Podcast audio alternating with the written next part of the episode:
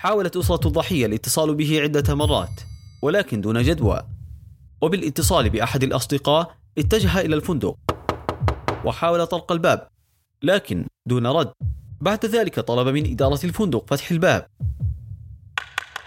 ليتفاجأ الجميع من هول الصدمة بمشاهدة كومار مستلقي على بقعة من الدماء على سرير الفندق.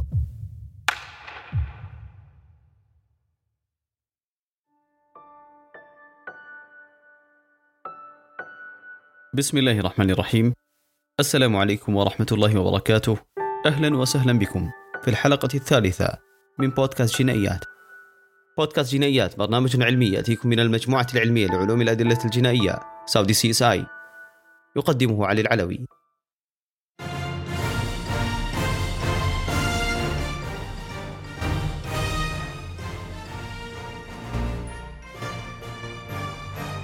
في الربع الأول من القرن الماضي خرج العالم الفرنسي إدمون لوكارد بمبدأ علمي هام، والذي يعد أحد أهم المبادئ العلمية في مجال تحقيقات مسرح الجريمة، وسمي بمبدأ لوكارد لتبادل المواد لوكارد اكتشينج برينسيبل.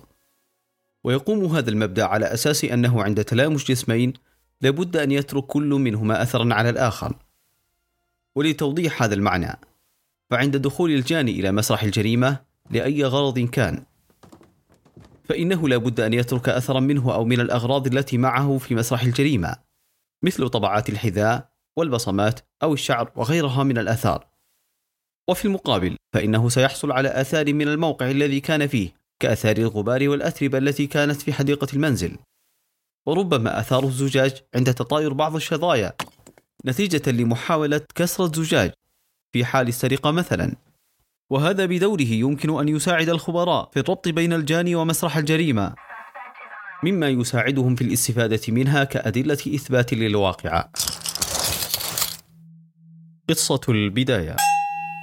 عند تعبئة الطلقة النارية وسحب زناد السلاح، يتحرك الطارق بقوة عالية فيضرب القاعدة المركزية للطلقة المعروف باسم البادية أو البرايمر، فيؤدي إلى حدوث اشتعال داخل الطلقة منتجة حرارة عالية، وهذا بدوره يؤدي إلى انطلاق المقذوف بسرعة عالية تصل إلى 300 متر في الثانية، وتتكون نتيجة لذلك سحابة من بقايا مخلفات الاحتراق قد تمتد بقاياها لمسافة تصل إلى 18 بوصة، وتتبدد في النهاية لتستقر على الأشياء القريبة منها، اليدين والملابس والأثاث أو أي سطح آخر يمكن أن يكون قريبا من فوهة السلاح عند الإطلاق.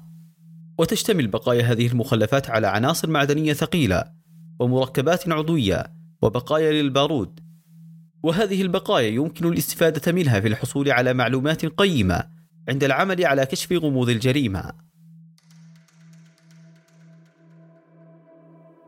ظهرت أهمية الاستفادة من استخدام مخلفات الإطلاق الناري كدليل جنائي لأول مرة بالصدفة على يد العالم والخبير البريطاني روبن كيلي، أحد كبار العلماء في مختبرات الأدلة الجنائية في متروبوليتن، وذلك في عام 1974 ميلادي.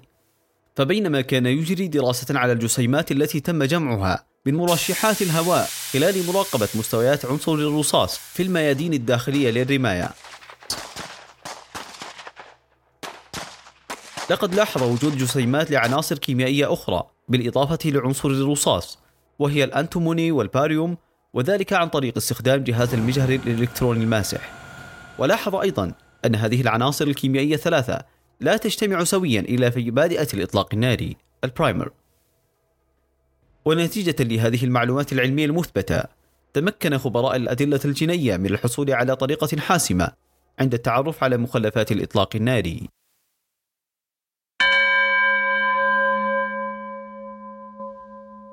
ومضات علمية عن مخلفات الإطلاق الناري.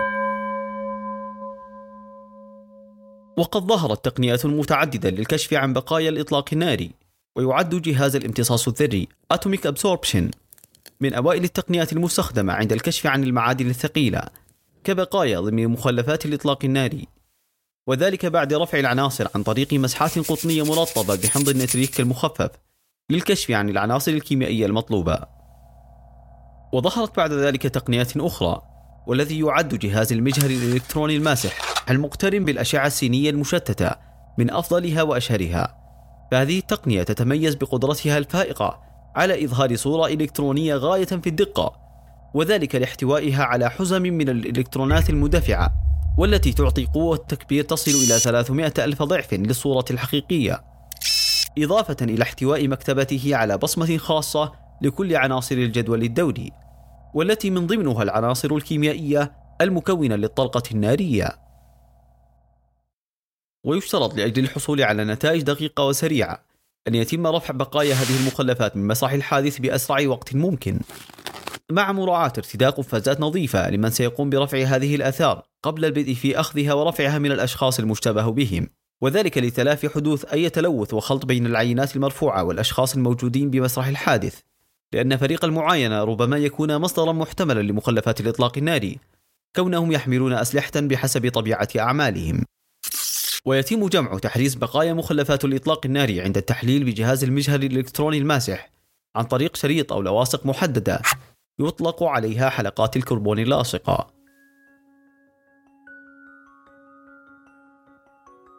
وفي دراسة علمية قام بها فريق بحثي من كلية الملك فهد الأمنية برئاسة الدكتور عبد الرحمن الضباح وعضوية الدكتور سلطان آل جابر والأستاذ إبراهيم المنزلاوي عن دراسة العوامل المؤثرة على بقاء مخلفات الإطلاق الناري على الأيدي والأوجه باستخدام جهاز المجهر الإلكتروني الماسح لعدد كبير من العينات، فقد خلصت الدراسة إلى النتائج التالية. عامل الوقت يعد من أبرز العوامل للحصول على مخلفات الإطلاق الناري، فإنه مع مرور الوقت فإن إمكانية الحصول على مخلفات الإطلاق الناري يكون معدوما، مما يقلل الاستفادة من هذا الأثر كدليل علمي. تلعب عدد من العوامل المحيطة بعملية الإطلاق الناري مثل نوع السلاح، نوع الطلقة، بالإضافة إلى العوامل الجوية دورا هاما في مدى إمكانية الحصول أو عدم الحصول على آثار لمخلفات الإطلاق الناري. أظهرت الدراسة أن معدل اختفاء بقايا مخلفات الإطلاق الناري في حال متغير الغسل بالماء والصابون كان عاليا جدا مقارنة بمتغير المسح بالمنديل. كذلك فقد بينت الدراسة إمكانية ظهور بقايا لمخلفات الإطلاق الناري على الوجه، ولكنها كانت بنسب منخفضة لدرجة صعوبة أن يعتد بها قانونيا، ومع ذلك يمكن الاستفادة منها كنتيجة داعمة لنتيجة العينات المرفوعة من الأيدي.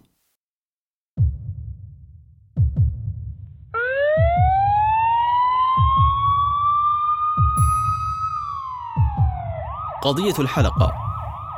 جرت مجريات هذه الحادثة في الهند رجل أعمال هندي، حيث وجدت جثته ملقاة على سرير محاطة ببركة من الدماء، وذلك في أحد غرف فندق مورود بمدينة بنارس الهندية، وذلك في شهر يوليو من عام 2018 ميلادي.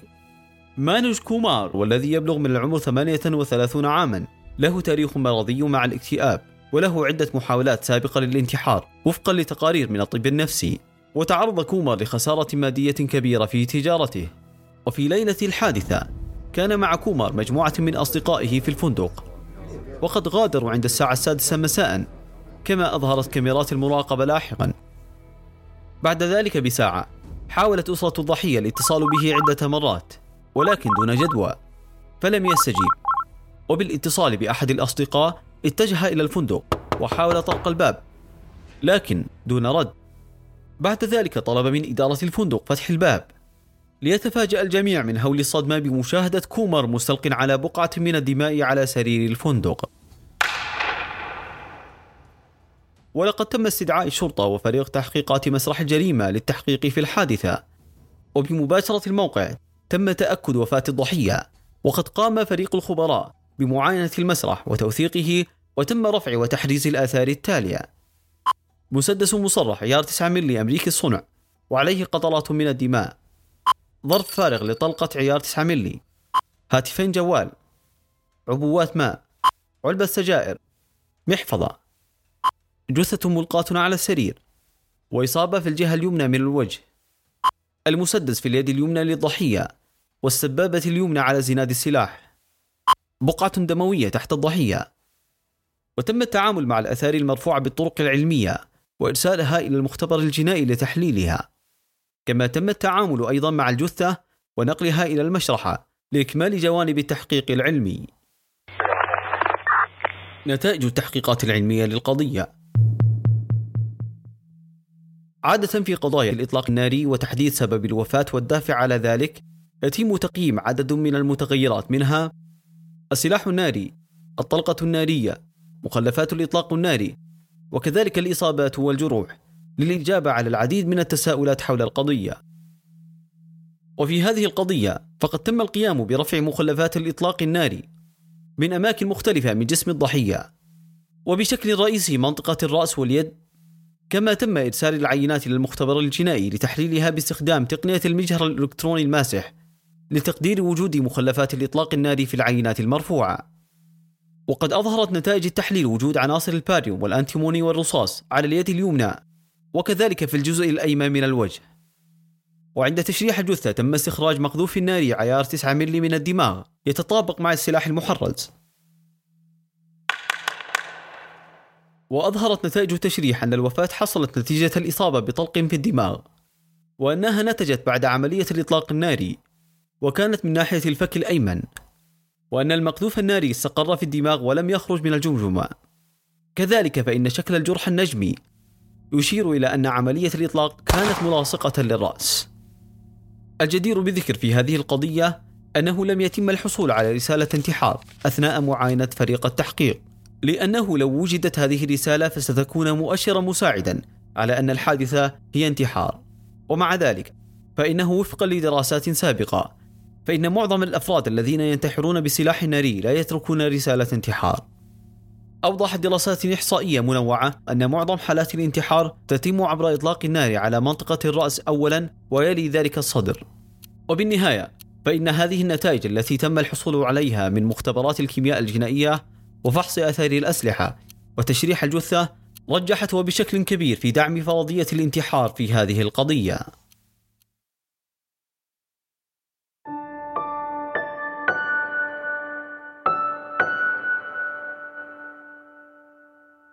ختاما فإن وجود مخلفات الإطلاق الناري تعتبر من الآثار الهامة الدالة على وجود عملية إطلاق ناري، مع ضرورة مراعاة ارتباط هذه الآثار بعامل الوقت وأهمية سرعة الرفع، إضافة إلى أهمية اختيار طريقة الرفع الصحيحة لهذه البقايا، وذلك لضمان الحصول على العينات المرفوعة بشكل دقيق وصحيح ويعتد بها قانونيا. إن إجراء المزيد من الأبحاث على المتغيرات المختلفة والظروف البيئية المتنوعة سيساعد على تحسين الطرق المثلى للتعامل مع هذه الآثار وإبراز دورها في مجال التحقيقات العلمية لمسرح الجريمة. والله الموفق. أعد الحلقة ورجعها الدكتور عبد الرحمن الضباح، دكتور سلطان آل جابر، ومقدمكم علي العلوي. تجدون روابط متنوعة مرتبطة بموضوعنا في وصف الحلقة. يأتيكم هذا البودكاست العلمي من المجموعة العلمية لعلوم الأدلة الجنائية سعودي CSI كأحد المنتجات العلمية، من تقديم علي العلوي. نستعرض فيه العلوم الجنائية بأفرعها المختلفة، ونعرج على بعض القضايا الجنائية لنبقيكم على اطلاع بمستجدات الأبحاث والعلوم الجنائية. تابعونا على حسابات المجموعة العلمية لعلوم الأدلة الجنائية @SaudiCSI وعلى منصتنا saudiCSI.com. إلى أن نلقاكم في الحلقة القادمة بإذن الله، والسلام عليكم ورحمة الله وبركاته.